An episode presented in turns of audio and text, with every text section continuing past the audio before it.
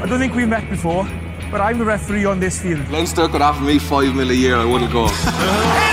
Tommy Moe! Rugby Rugby Weekly. Little reverse pass.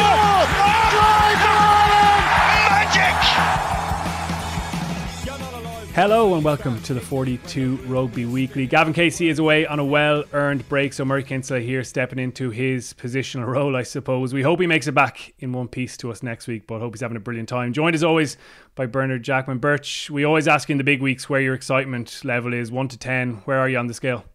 Highest ever, I think, on this pod, Ooh. 10. Yeah, I can't wait. Uh, I can't wait for the Viva Saturday. I'm, I'm going to be pitch side, uh, so just to see to see the All Blacks, you know, and obviously Ireland down uh, down that close. Um, it's a very strong All Blacks team, and we we'll talk about that. But yeah, I, I can't wait.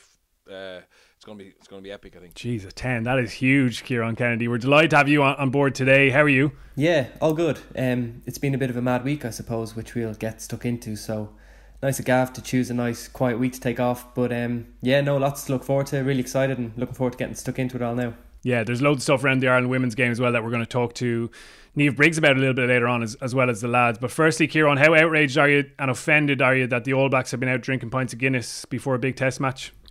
yeah, well, I suppose if you're looking for you know small signs of hope, Beauden Barrett's had more nights out than I have this week, so that's a good starting point. But um, no, yeah, I would, I certainly wouldn't be outraged. Um, it's probably a sign of just a relaxed squad. I think I think it's good to see them get the opportunity to get out and see a little bit of the cities that they're spending time in because it has been a long tour from them. They are a long time on the road and away from their families.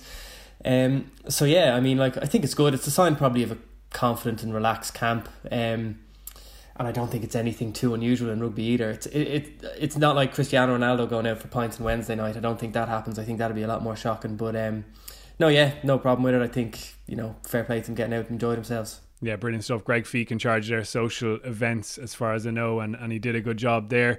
Bernard, just to, to reflect back on last weekend and that big, unexpectedly big win over Japan a few days on now. Are you as enthused, as excited by what you saw in that performance, and, and what about it in particular um, pleased you?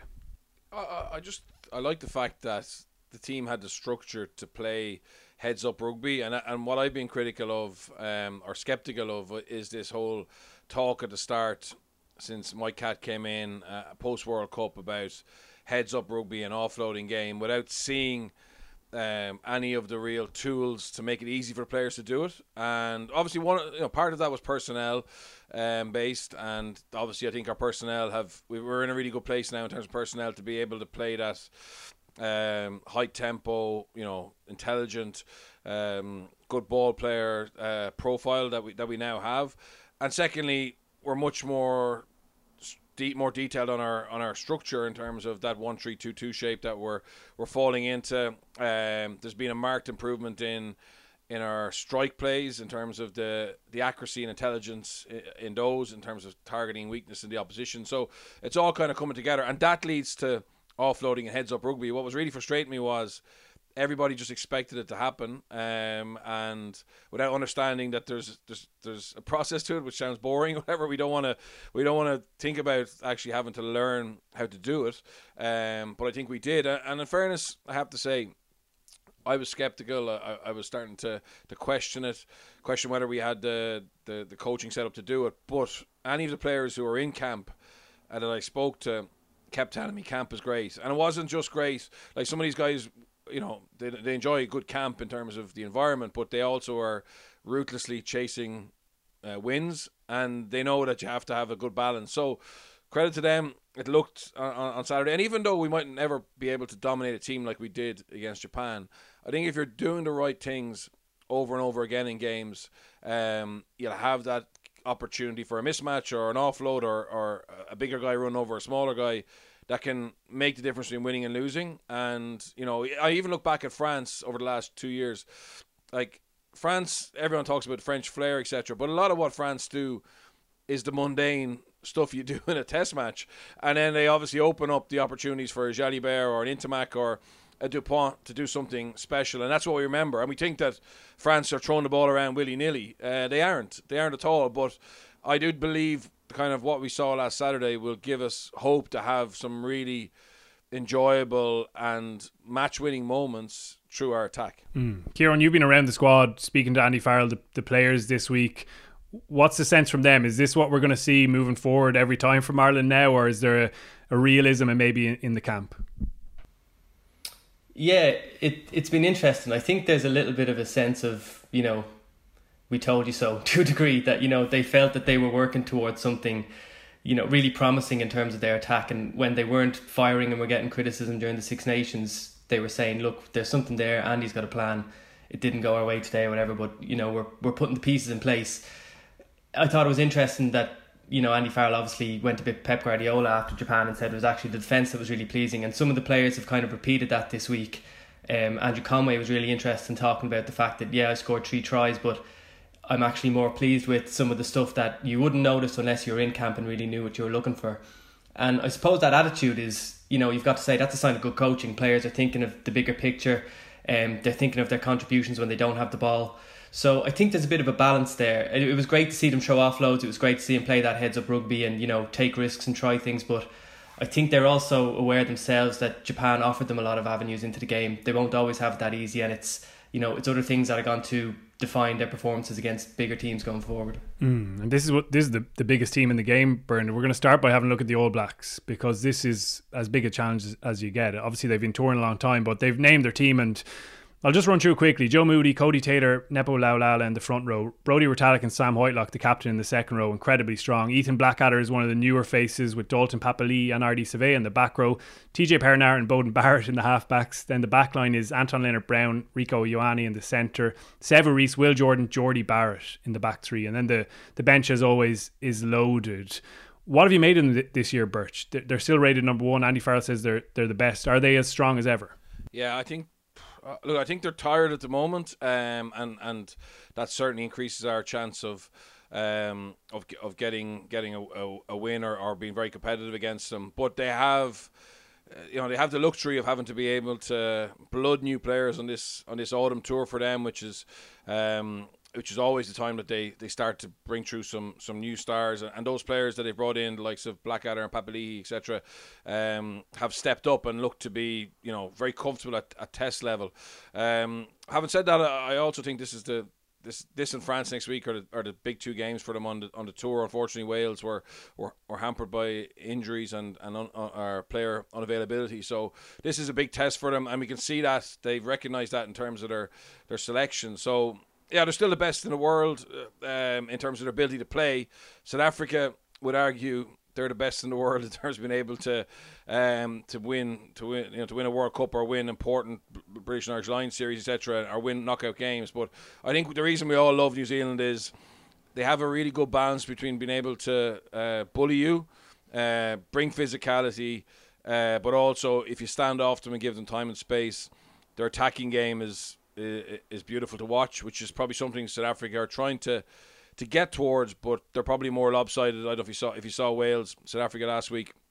South Africa got in trouble, and they went back to the tried and tested, you know, scrum maul, which is perfect if you have that um, that weapon. But New Zealand are probably a better all all around balanced side, and um, yeah, it's it's going to be it's going to be really fascinating to see because both teams have changed defensively. Uh, sorry, look better defensively than they have, um, particularly in this autumn tour.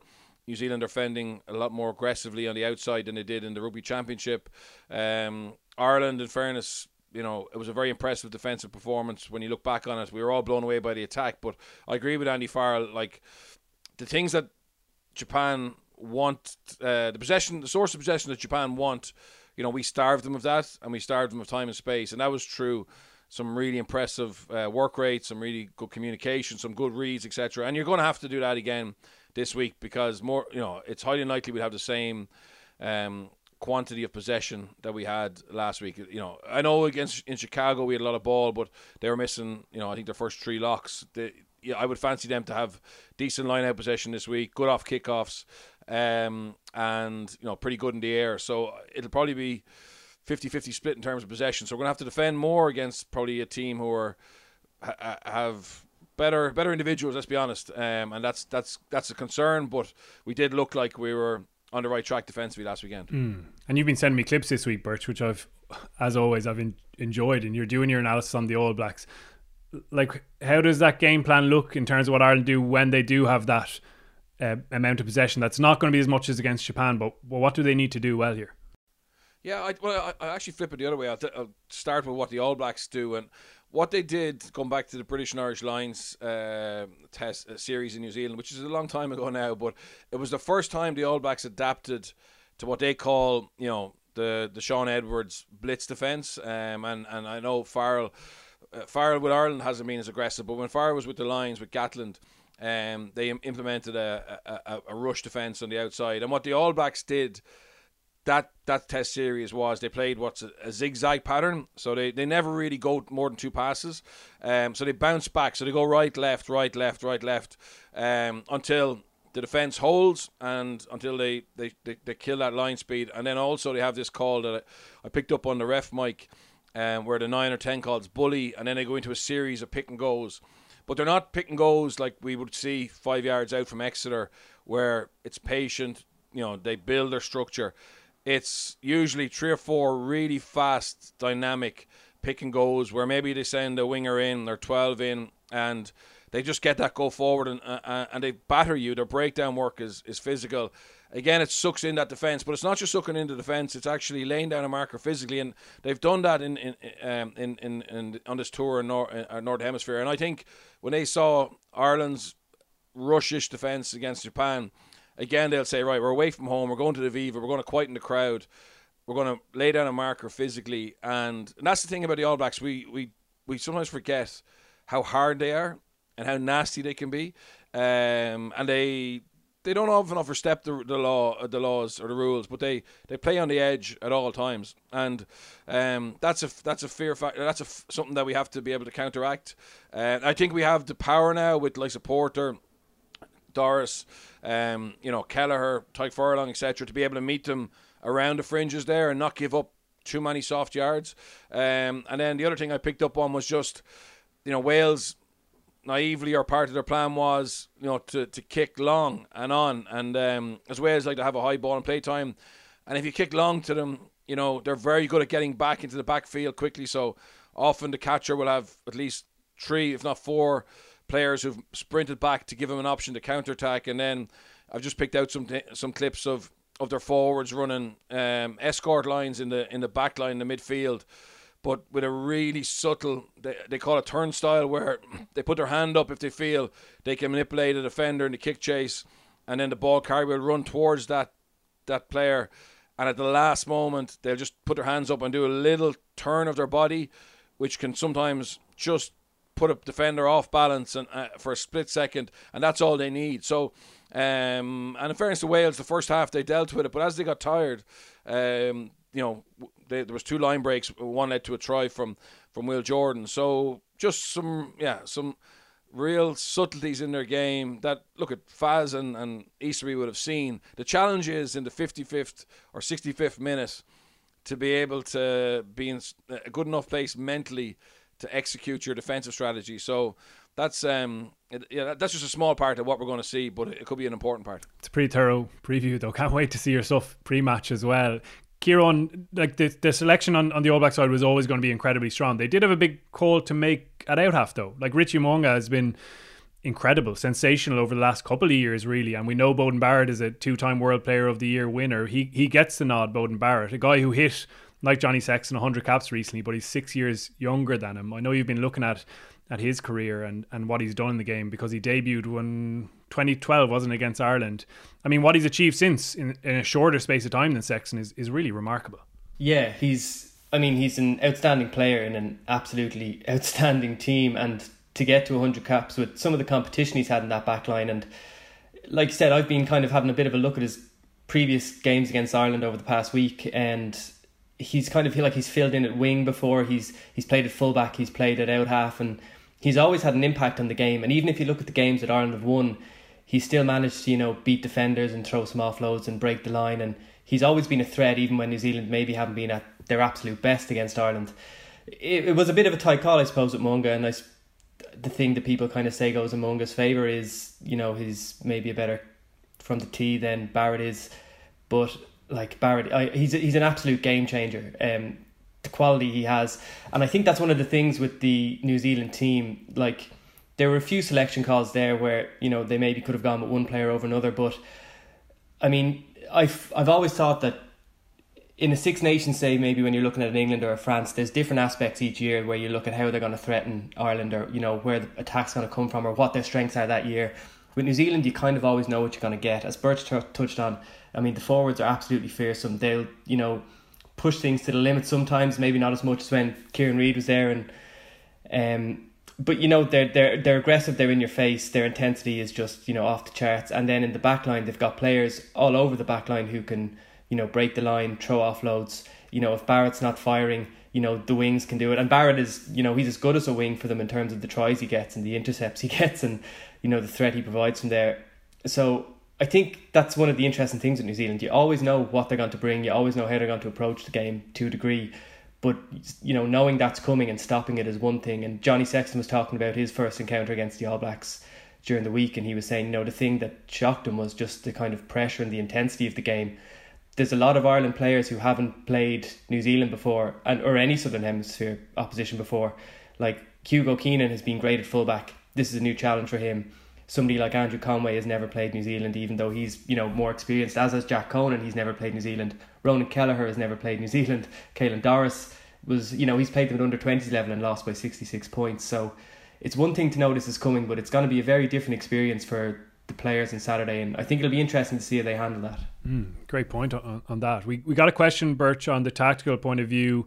It was from Kevin Finley from the, the members WhatsApp group. And if people want to get in there, it's members.the42.ie to join up. Loads of other benefits. But Kevin asks about the offloading game from, from Ireland's point of view, as in how the All Blacks are going to defend against them, which is a, a flip of, of what we've seen in the past. He says, Will the All Blacks resource men to disrupt and counter the rucks, or will they double up at tackle time to restrict the offload? I think it's hard to do both from a numbers point of view. What's your sense of that? Um, I actually think they'll, they'll try and do both. So when they can get double hits, um, they they'll make those, and then when they get single hits, I think the inside defender will go in and, and try and disrupt that ball and slow it down. They they certainly won't want to give um, Ireland. Now, New Zealand's ball last weekend. New Zealand had the quickest ruck speed in, in uh, of all the, the internationals, and Ireland were second. Um, now it, New Zealand were playing Italy, um, but that's where the battle is going to be. Are we able to get fast ball against them? Um, and you know, secondly, are we able to slow them down? I think if we let them have quick ball, even even though our defense looked really organised, I think we'll get caught. They have the skill set to to exploit you. You know, so some of the hits we saw Garry Ringrose make last week, um, when we were down numbers, you know, I would say you know uh, the all the All Black player there would chop his feet, get a little bit deeper, and get that ball around you, and then then everybody is is backtracking, and it's very difficult to recover against them. Um, and also their support play is so good. Sometimes they don't need to create that second ruck; they're able to uh, play on their feet. And, and uh, the Sevu Reece try in Cardiff was just, you know, it was just an example of their ability to be unorthodox in their in their passing skills, um, their their speed to get back up off the ground. I was speaking to Mike Prendergast. Uh, he showed he, he showed that clip to, to racing backs on, on a Monday morning and saying, look at you know he gets three touches in, in, in, in six seconds here, and, and that's the that's the that's the difference. So that's the challenge. But like, look at Ireland have to be brave. We, we can't go up and out against them because he'd end up just corner flagging for, for the whole game as well. So, uh, but I do think it's going to come down to the to the breakdown. And and ordinarily, most teams they either put two men hit, two men tackles in, or to try and slow the ruck down. I think if you look at New Zealand rugby, they they really uh, create an environment where players make decisions all the time, and I think defensively they'll allow them make those decisions and adapt to to what's happening in front of you, and um, and so I would expect them to have a little bit of variety in that. Absolutely, the defensive challenges across the board are going to be really interesting, uh, Ciarán, and we we spoke about it after the game last weekend that James Lowe looked brilliant going forward, obviously, and, and we knew he could add that. And indeed, his, his role was expanded. He got so many touch on the on the ball. But Colin in the members WhatsApp group asks, what are James Lowe's key performance indicators for a successful outing this weekend? Because it probably is going to look a little bit different. Yeah, absolutely. It's a totally different challenge for him. Um, he was obviously he was great on Saturday. It was great to see how involved he was around the pitch, the amount of touches he got. You know, there was times where he hugged touchline. There was times he was popping up in the middle.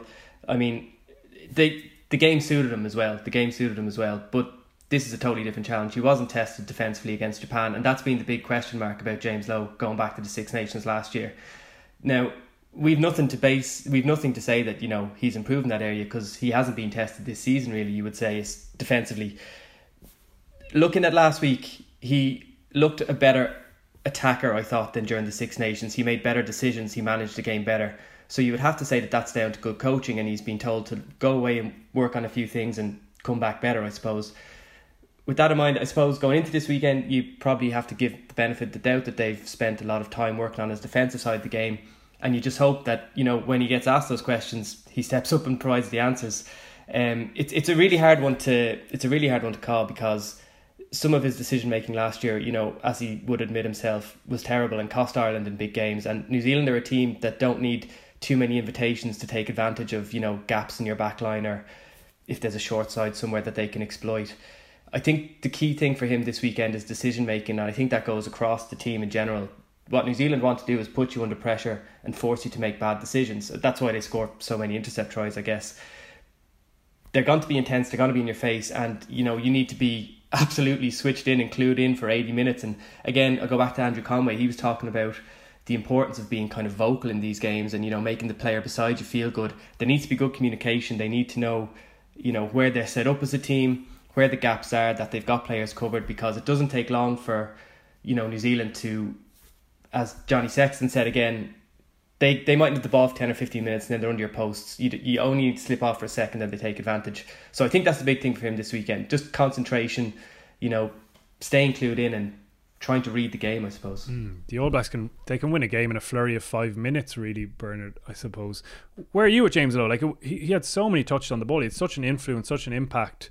Are you excited about that? Are you nervous what, what the All Blacks might pick out? Uh, I I'm I'm really excited by him. I think um, he was much better. I've liked I've liked um, how he how he's playing for Leinster, um, and he has a real free reign in Leinster uh, where they they get both wingers together for.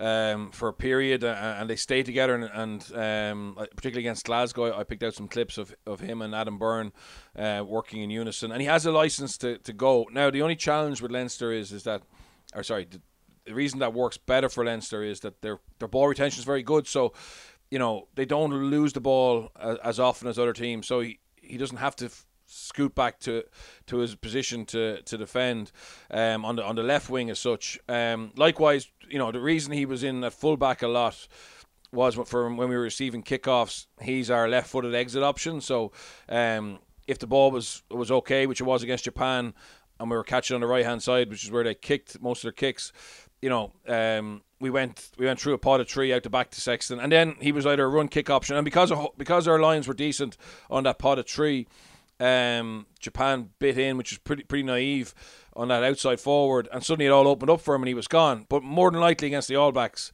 you know, he'll he won't have that space, so he'll have to kick it now. In, in that situation, Hugo Keenan is then on the left wing because he's taking the fullback position. So he might not have to spend that much time on the left wing defending. Now the question mark I would have is is off set piece D. Um, I think he lacks a yard of pace up against you know someone like Will Jordan, and that's I think he knows that, and sometimes that's why he he tries to bite in to shut it down, and if he doesn't get his timing right, obviously he gets exploited. So that's the you know I I think that's half the issue is he knows against the top top wingers he can't use a touchline um, as as say an Andrew Conway could or or or Jacob Stockdale or someone with real uh, you know top end pace. So it's going to be fascinating to see off set piece can can the All Blacks target him.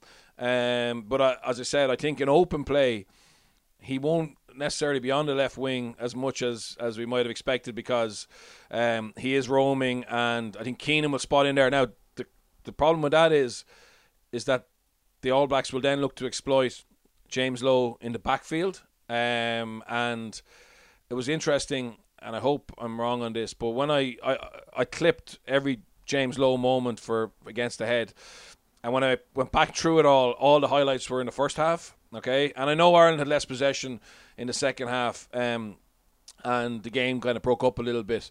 But I still wonder, I still wonder about his fitness for for 80 minutes in a really high intensity test match. Even though you know Farrell said he's he's got fitter, he's lost a few kilos, etc. Absolutely, there's so much positive to work with there, but I think until he plays against a team like the All Blacks and looks comfortable defensively, and it's a sustained effort. We have to ha- ask those questions. But I'm look, look again. Like I think a, a James Lowe who can who can um, defend, uh, you know, like an international winger, is an unbelievable asset for Ireland. So it's definitely worth checking out. Mm.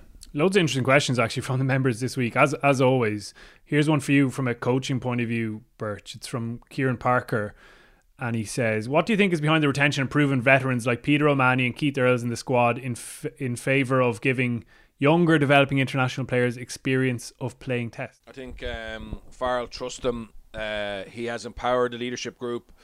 Uh, those guys are obviously influential in the in the squad.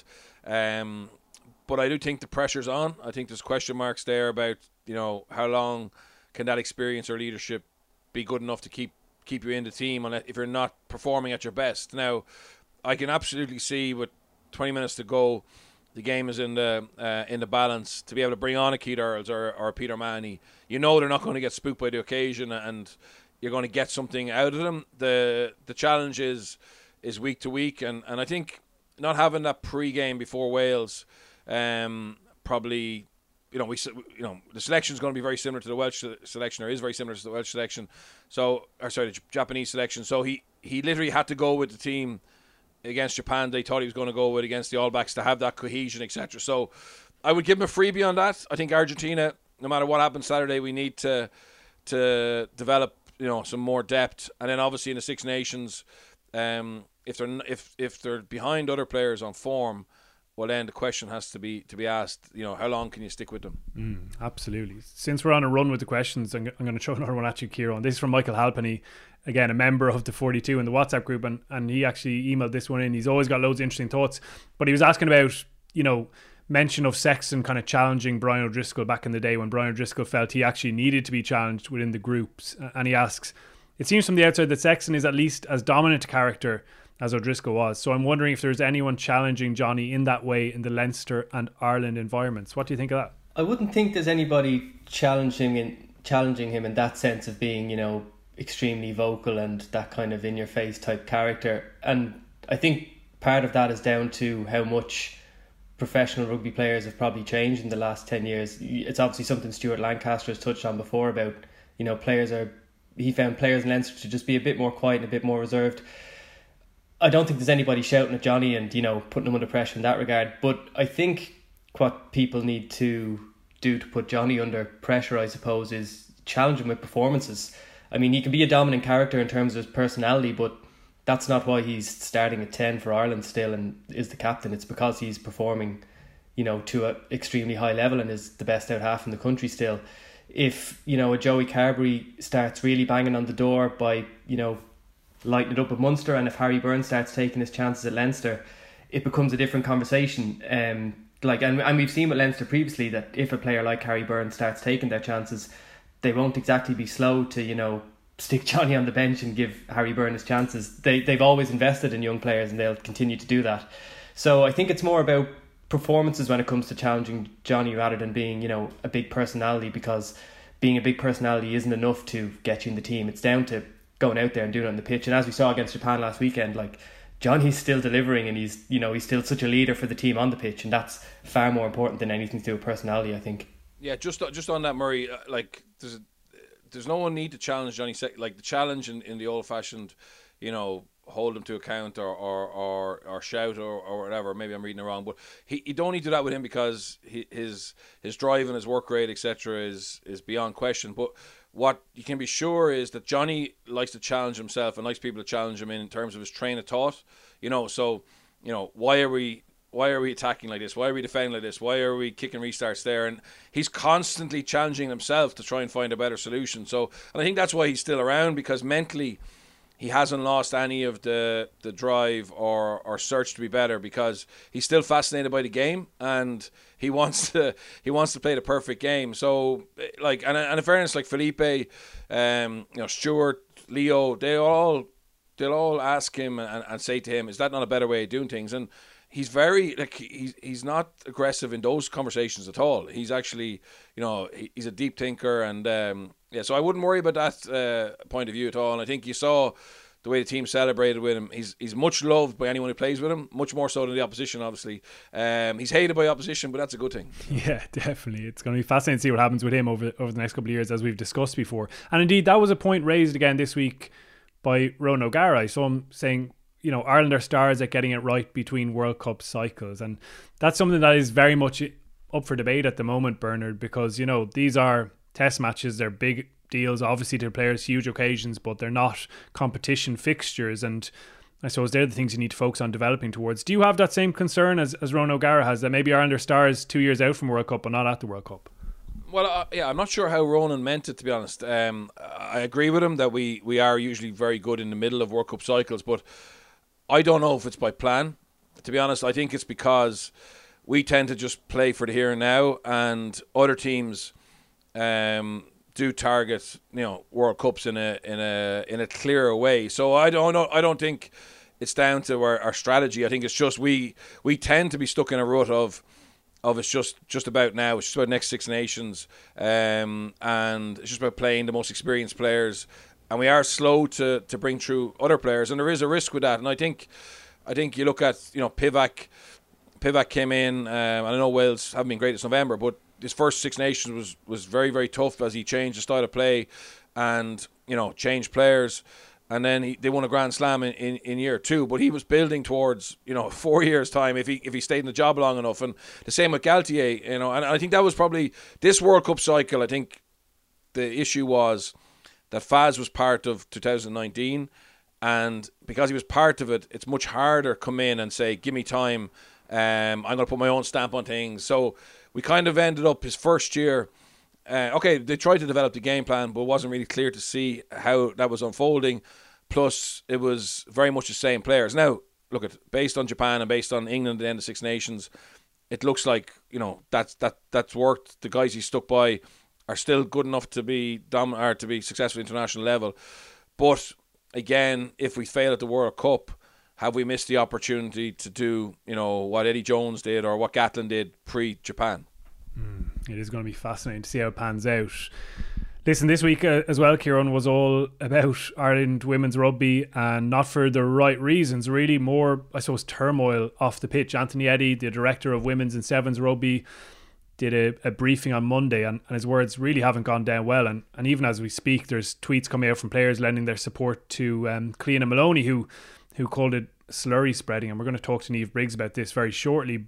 But from a from a media point of view, Ciarán, like this just seems to roll on from disaster to disaster in terms of the PR side of things and and how the game is perceived. But also now we're seeing this voice come from within the camp, which certainly is is you would imagine is going to be more powerful. Yeah, absolutely. Um, I mean, you mentioned the kind of PR side of things, and first of all, like we shouldn't really be talking about this on given the week that's in it the timing of Anthony Eddy's interview on Monday was a bit strange, really. With you know, with everything that's going on this week, like you've got the Ireland women playing a home game in the RDS for the first time.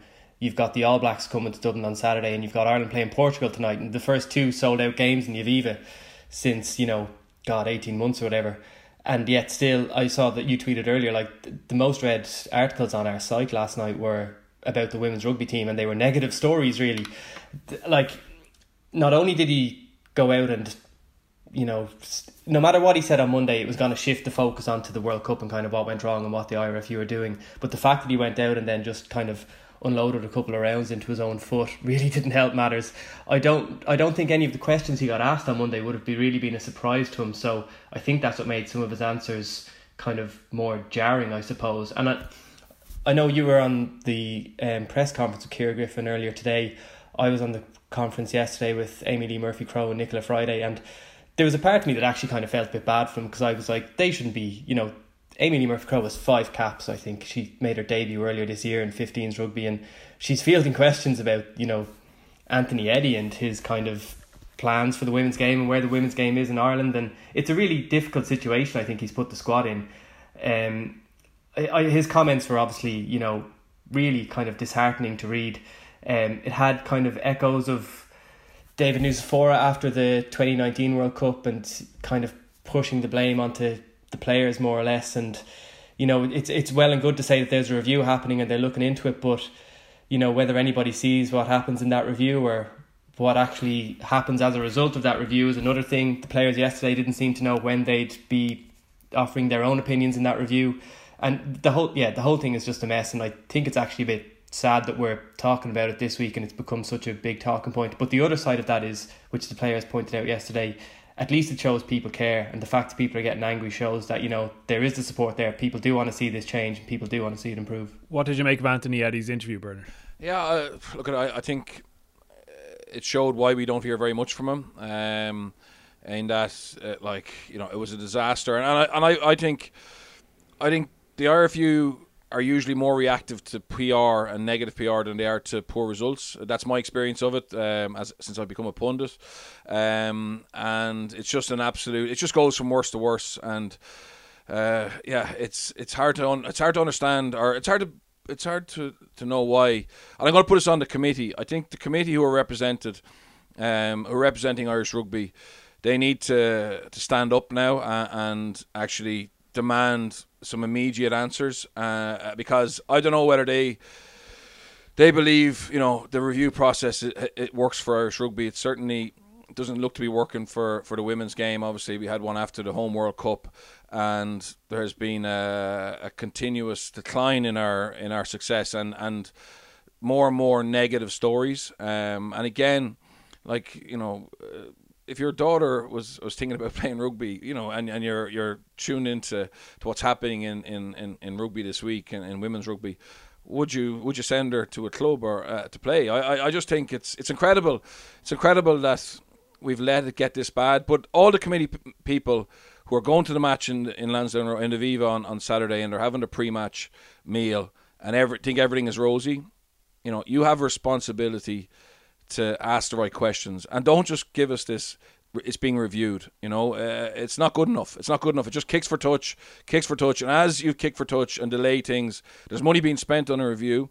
Okay, and if you actually ask the people who are running the game what they've done, um, you'd get an answer pretty quick. Or if you ask the, the people involved in playing in it, um, and and it's not resource. I feel so bad for their review in terms of they have put a lot of money into the game, but at the moment we're at a crisis point in women's rugby. We're at a crisis point in referees in Ireland.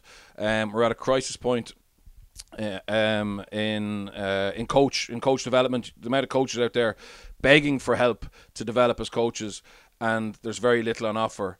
There's three fundamental areas, and I know the committee have hired people to do the job, but the responsibility goes back to the committee. So I, that, that's that, I've you know I've spoken about this for the last five or six months, Murray, uh, longer actually since since February probably, and you know I I haven't ever called out the committee before, but I just think at the end of the day they're the guardians of the game, and are they happy walking into the Aviva? It's going to be a great day.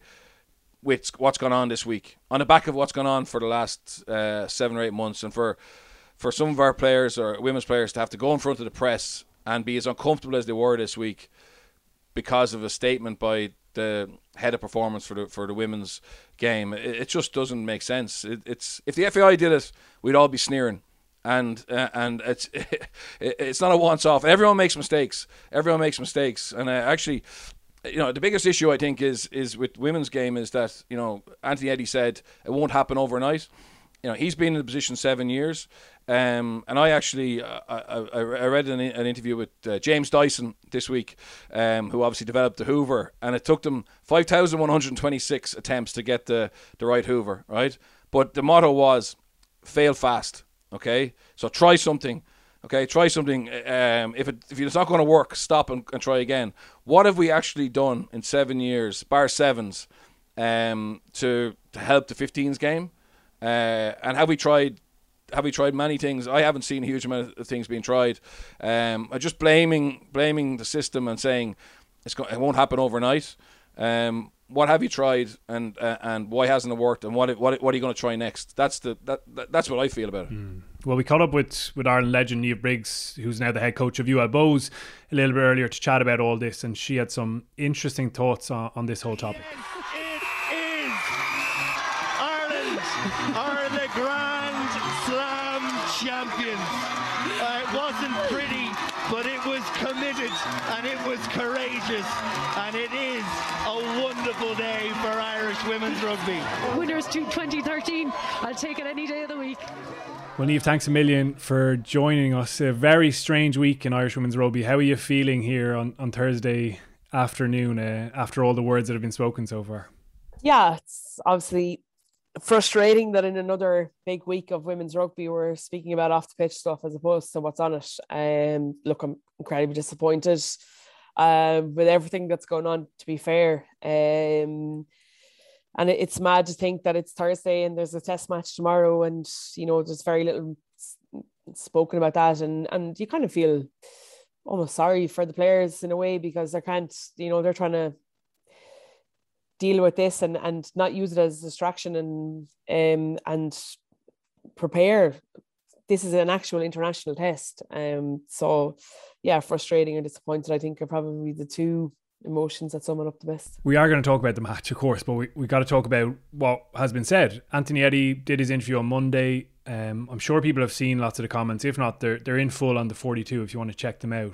What did you make of that interview, Niamh? What stood out to you about what Anthony Eddy said, and, and how did you feel reading those comments? Yeah, I was disappointed. I think definitely in, in terms of the language that was used, I think, and um, kind of came across a little bit clumsy in terms of um, how he spoke and what he spoke about, and um, to, to speak, you know, and, and there are some parts that are probably right, but they've got lost in all of this, um, in in in the whole piece, if that makes sense. I definitely do think, um, as players, they underperformed um, in Italy, but then you've got to flip that around and think, well, why do they underperform? And you've got to look at the hard questions and be really honest with yourself. I was a little bit disappointed when he spoke, you know, asked about the interpros and said he didn't know much about it. Um, yeah, that that kind of I think it, when you're a director of rugby of women's rugby in the country, you've got to kind of be able to keep your hands in all the pots. Um, and I and I, I'm not for one second, you know, I understand that there's a huge remit, and and and I think that that's definitely a question that has to be posed going forward. Sevens and fifteens um, are two hugely different games. They're also one is very much based in around Ireland and growing the 15s game, but one is based around the world. And I just think it's it's a very difficult job for one person to do. And I wonder, is that a way that, you know, this review, maybe that's might something that might come out of it. That is it a case that they should be split and and you look to bring in somebody else to either take over one or the other. Um so yeah, look, I think that that that that that review I think will tell a lot. Um, Amanda Bennett's really good, you know, very intelligent woman that's come over. I also like the fact that she's independent, um, and it seems to be chatting to people that it's it's gone across a wide ranging, um, probably number of of items, and also it's it's reached out to a huge amount of players um that are currently playing. So. Um, I, I look forward to that and, and I look forward to transparency in that. You know, I think um obviously Anthony said during the week that parts of it will be made public. I've heard from others in the RFU that it will be made public, and and so I'd rather objectively look at that as a whole and and but think about that as a whole w- once we have all those answers. I just think for now, the week of a test match, you know, you've got to be looking at building and trying to probably put some of the disappointment and um, of Italy behind you when realistically we're not. We're kind of still in the same space. And I think that that's probably the most disappointing thing. It must be really difficult for the players. Ciara Griffin did her press conference earlier on. Generally, that captain's run presser is all about the game, but this was all about what has been said. And she expressed her and the squad's disappointment at Eddy's comments. She said that he had apologised if they caused offence. She insisted that there's no split in the camp and that everyone is 100% behind Cliodhna Moloney, who obviously came out on Twitter and and and said that Anthony Eddy was spreading slurry. I think the, the comment was. How tricky do you think it is in that camp right now, given what's going on, given those questions Ciara Griffin is getting on the eve of match? Yeah, look, I think first of all, I thought Ciara was brilliant. I read all her pieces from her interview. I thought to be able to come out and to be that strong, I think shows a really good sign of a very good leader. Um, and and and it's about them now. It, it's not really about what's gone on in terms of off the pitch stuff. They've got to be able to probably use this in in a way that will drive them forward, but unify them too. And if they can unify them, then then I think we've seen over the years that in in any sport, a team with a unity, a good culture in terms of being able to bind together, you know, can be very dangerous on the pitch. And and anything that they lack in terms of skill development or fitness or anything like that, that you can actually kind of mask that by that unity and that sense of togetherness. And I really hope that that tomorrow, that's what they're looking for. That's what they're going to they're going to go with. Go with that chip on your shoulder.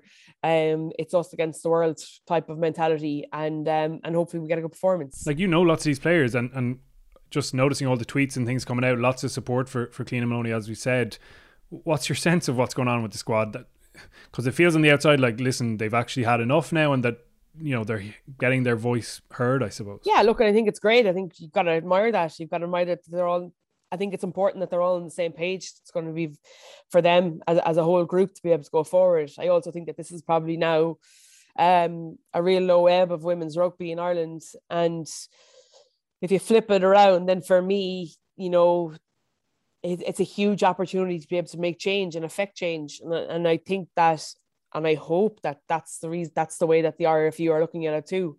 Um, but for this squad, I think the unity to together the that togetherness, sorry, and and their ability to be able to not not use it, but kind of use it in a way to be able to drive a good performance. I think that's the best way to answer it right now. I think that mm. they've done all they can in terms of voicing their displeasure and, and making sure that they're together. I just think now they've just got to focus on what's on the pitch and, and be able to perform. You mentioned the sevens 15s balance or divide or whether that's balanced at all or is detracting from both forms of the game.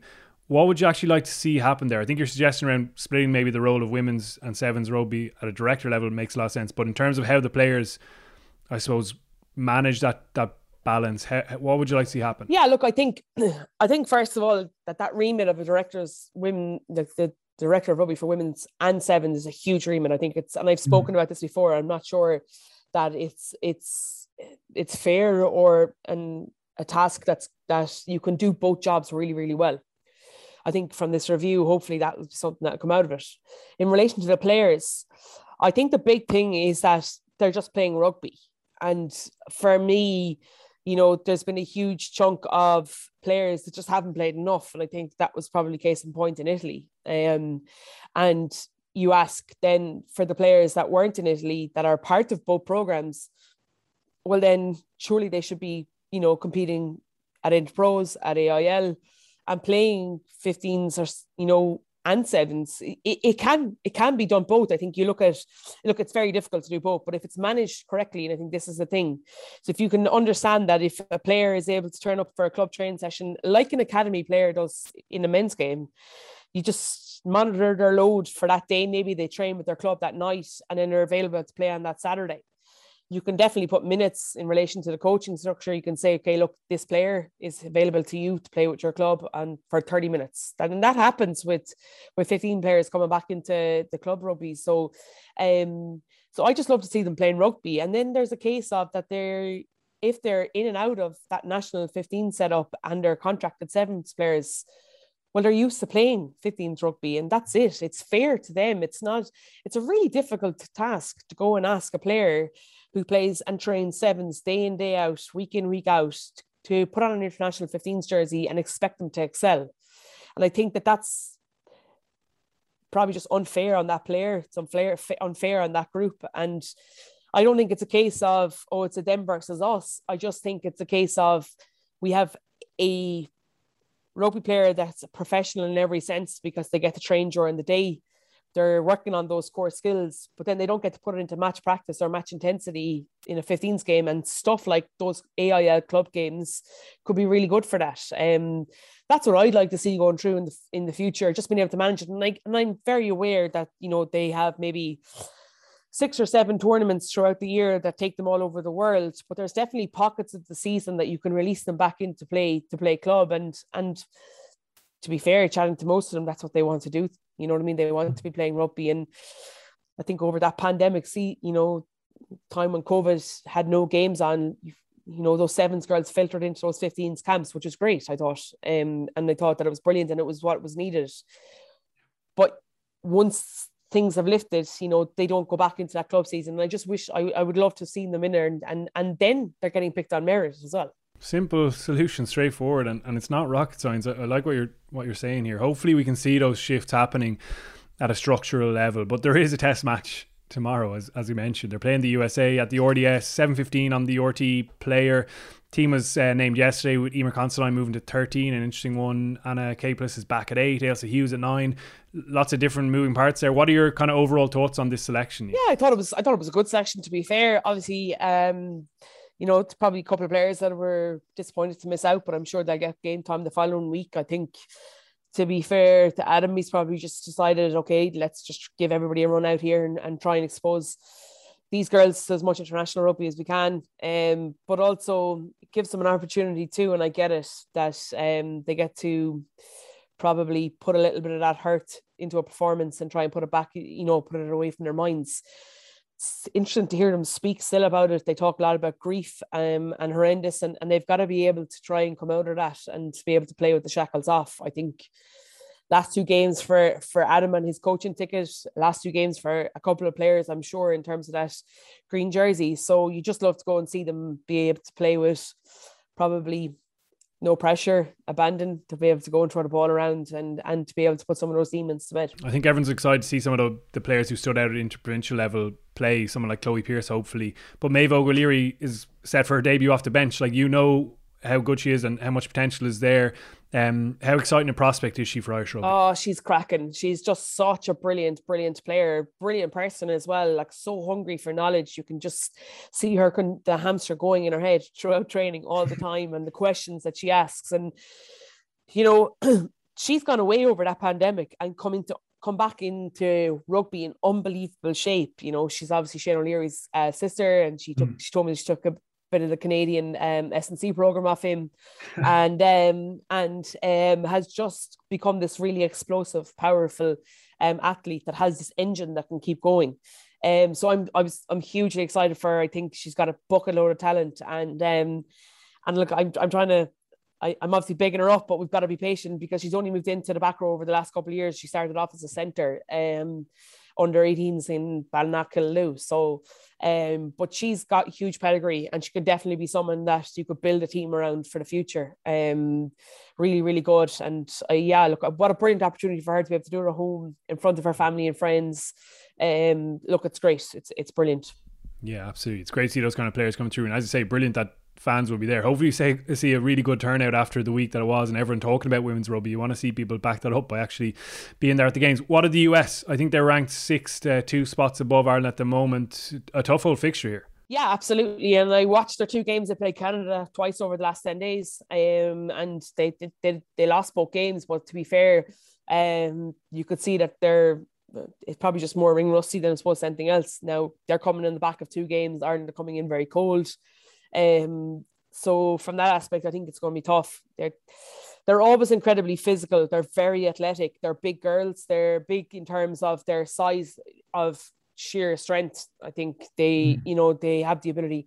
What they lack though is a little bit of rugby nous, and, and Ireland have the potential to be able to move that. And if they play with the smarts that they have and trust in their ability, I think then they could definitely cause them and, and stand up to that physical battle that they're like that's going to be a big thing. But um, so yeah, look, I think they've obviously got some really good players. They've got five or six girls that are playing in the Premiership. They've sent them over to play this year over in England on the on the back that they don't have a, a very good rugby league um, over in America, and they're quali- and, and they're obviously preparing for that World Cup next year. So um, it'll be a different prospect for for for Ireland. It's it's, it's going to be. I, I'd imagine quite physical. I like the look of that pack for, for Ireland, as you say disappointed to not see Chloe Pearson there. I think she's um, been playing really well, not just for for an interpro perspective, but also from a, a, club perspective. And um, but in saying that, you know, Lindsay Peats, they're saying that she's going to retire after tomorrow's game. I'm not sure if that's the case. She's way too competitive in my eyes, but um. So you know you can see then you can make that case why. Um, but um, look, I think great to see Anna back in there. I like that balance of that back row. Um, I think it's going to be good and it's going to be difficult. It's going to be really weird to watch an Irish team without Claire Molloy in it. Um, mm. I think that's probably been the one thing when I looked at it, uh, the team when it came out yesterday, I was like, oh, there's no Claire Molloy. But also, look, these girls are very aware that this is the last couple of games for Adam Griggs. So it's kind of like a trial for what Greg McWilliams is looking at coming in. He's in and around that camp this week, as far as I know. So he's got the ability to be able to watch it and and, and see the dynamic of how they are, not not on the pitch but off it as well. Um, so from that aspect, I think that they'll definitely be looking to put their their best foot forward, but also to do it in a collective driving the hurt, I suppose, over the last few weeks. Mm, they'll hope the start of a new chapter. Listen, it's going to be a brilliant weekend of rugby. I know that your coaching hat will be on, nerding out on everything. And I got to ask you about Ireland All Blacks. It's going to be fascinating. We've had the teams named. All Blacks are looking pretty strong as usual. What are you most excited about in this fixture, and, and what's your sense of where Ireland are? Are, are they capable of actually going and, and beating the All Blacks again? Yeah, hugely. I think for me, I was just so excited to see how they played against Japan. I think that, and to be fair, I think that's something that they were kind of, you know, we'd seen a touch of against the in the England game against, um, or in the Six Nations last year against England. I thought they've really carried that on and probably evolved their game plan a little bit more.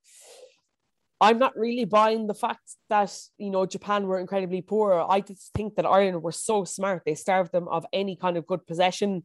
They didn't turn the ball over um, a huge amount. They didn't allow them time on the ball when they got there. So from that aspect, I thought Ireland were brilliant. The ability to be able to get the ball into those wide channels and to also um, be able to exploit that that small space. It's like you're talking about maybe 15, 20 meters, and you look up and you could have three defenders in front of you, and if you tack with one more, you have the ability then to find try and find a soft shoulder, knowing that there'll be someone that's able to come onto it. I just loved that, and I loved the fact that it wasn't just through Johnny Sexton. Look, he had an unbelievable game, 100th cap, and it was really special for him. But there was a huge amount of um, focus on shifting the ball away from the contact. That tight five um, were really, really good.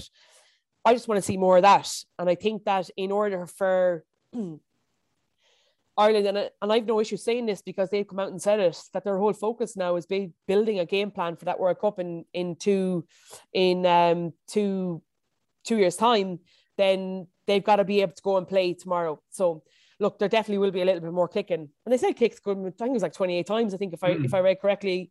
But it was just the, the manner in which the kicks were that were so important. Um, and and allowed Ireland to be able to put pressure on the Japanese from from that kick chase. Um, they'll definitely look to do that, I think. Um, but yeah, you've just got to see see that and, and be able to hope that they have the courage to go and do something similar. You're not looking at a complete blueprint of what they did last week, but be able to push the boundaries a small bit more because you're not going to beat New Zealand by just kicking penalties. You've got to be able to go and have the the bravery to be able to go for things, go for that touch, the, the line 5, 10, 15, 20 meters out.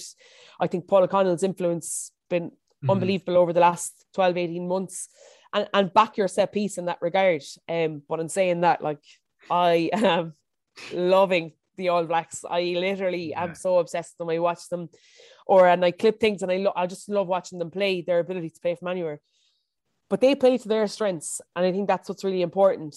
Ireland have started to do the same, and they've got to have the courage to be able to keep doing it. Yeah, well said. You're getting me even more excited about the big game here, Niamh. Listen, brilliant stuff. Thanks a million as always. Thanks very much. Thanks for having me. Here's Denis Hickie. Hickie, good run by Hickie Gleeson. Out to Bernard Jackman. That's wonderful hands from Leinster. Super try from the men in blue. Well, it was majestic. Absolutely majestic. On the Pomey. And then Hickie and Gleeson and finishing it all off was Bernard Jackman. Delighted to see the open spaces in front of him. He's quite a try poacher. He was cute enough sitting out in the wing there. He knew the ball would come back to him. Yeah, great to, to get the thoughts of, of Niamh there, and it'll be fascinating to see what happens tomorrow night at the RDS. But we're going to circle around to where we started with the, the Ireland and All Blacks match. Bernard, uh, we still don't have a name team uh, team named actually at this stage, which is a little bit later than usual. The rumor is that Iain Henderson might be back in there, potentially a couple of changes on the bench, even maybe Rob Herring pushing. But if that is the case, do you understand a very settled team? Like, would it have been very difficult to, to mix things up this week?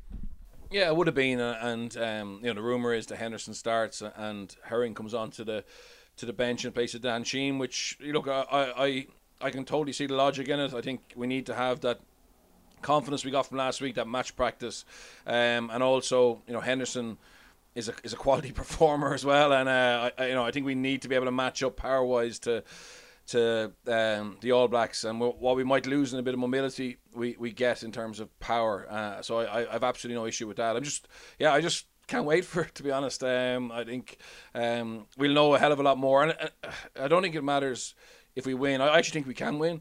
Um, but if we can go toe to toe with New Zealand, that'll be, you know, since since England, that'll be, uh, I would say, five good performances in, in a row, and you know, that's where we want to be. We want to start showing some consistency. Mm. Prediction time, boys. Uh, Ciarán, what are you thinking? Um, I, yeah, God. Um, look, I, I think it's going to be really difficult step up for Ireland. Like New Zealand, it is the end of a long tour for them. They maybe are a bit tired and all that. They want to get back to their families, but at least they've got a lot of matches under their belt and they've got that kind of familiarity there. Like Ireland have played a Japan team who you know, didn't give them the challenge that they would have wanted for as good as Ireland were last week. And this is just such a serious step up. And given the amount of players in that team who haven't played New Zealand before and haven't played a kind of high intensity test match against the Southern Hemisphere before, it's just so hard to know what to expect. I think if Ireland could keep New Zealand to within kind of 10 to 12 points and show some signs of that same attacking intent that we saw last week, and, you know, a bit of cohesion in defence. Players like James Lowe showing that they've improved from the Six Nations. I think that'd be a good day for Ireland. Um, I think it would be a huge ask for them to win. I don't think it's impossible, but I think if they could keep New Zealand's ten points and you know build on some of the things we saw last week against a much more intense challenge, I think that'd be a good day for Andy Farrell. Bernard. I'd, I'd love if we could keep them to ten points. I think if we keep them to ten points, we we we win. Um, I'm going to go Ireland 24, New Zealand 21. Nice. You got a sense that this is the, the third occasion? I hope so. I, I, I think there's there's a great opportunity. As I said, I, I don't. I think they're they're dying to get home, um, and I, I just think the players will respond to the Aviva Stadium full house and it'll get them to a level that they haven't been to for a while. Mm. It's going to be a great weekend of rugby. Just very briefly, Italy are playing Argentina. You've got Scotland versus South Africa on Saturday as well. You've got England versus Australia on Saturday evening, and Bernard, we saw the team news just now. Uh, Manu Tuilagi is starting on the wing. He looks he, do, he does look slim down at the moment. Are you excited by that selection? Yeah, I am because I think the quality ball he could get from from Marcus Smith at ten, you know, Farrell at twelve, and Henry Slade at thirteen. I, I, I, think he will be put into space, and he's just a phenomenal player. And look at you just got to try and get him into the team, and, and I think if you play him at thirteen, it changes how England look like they want to play. Eddie Jones is evolving uh, their game plan. He reckons he's figured out where the game is going to be in two years' time, so he's working towards that. But you couldn't very hard to leave Manu Tuilagi out. So um, Jesse Kriel played wing for the Boks. Um, I, I, think I think uh, Tuilagi could be a little bit more impactful there, and uh, yeah, I can't wait to see it. We need Bundee Aki on the on the wing for Ireland. Maybe one for the future. Bernard, thanks as always. Thanks, guys. Cheers, Ciarán.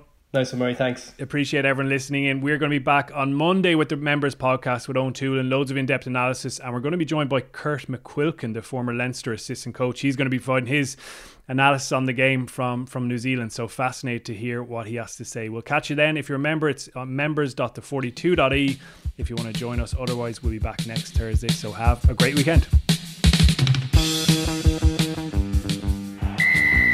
Here we go the world champions in town, Ireland. And Devin Toner, brilliant first touch for him. And again, Ireland getting up quickly, putting pressure on New Zealand. There for Sexton in behind Strachan. They switch the point of attack to the left hand side. Stockdale, that chip works out. That chip works really well. Stockdale for Ireland. Jacob Stockdale! Here, a pin drop as Sexton knocks it over. For another day. I've got the spirit, lose feeling. Take the shot. So one more twist in this game. The ball over the top on the outside. Chance for Ben Smith. One on one. 80 minutes are gone. No room for error for New Zealand. So, Retallick scrapping and fighting New Zealand to the very end. Ireland tackling for their lives here. Barrett, miss pass to Read. Goes to ground.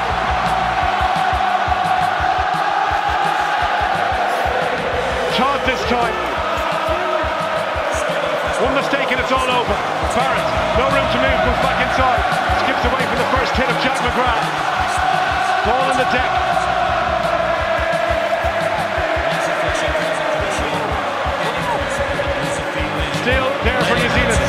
16th phase coming up.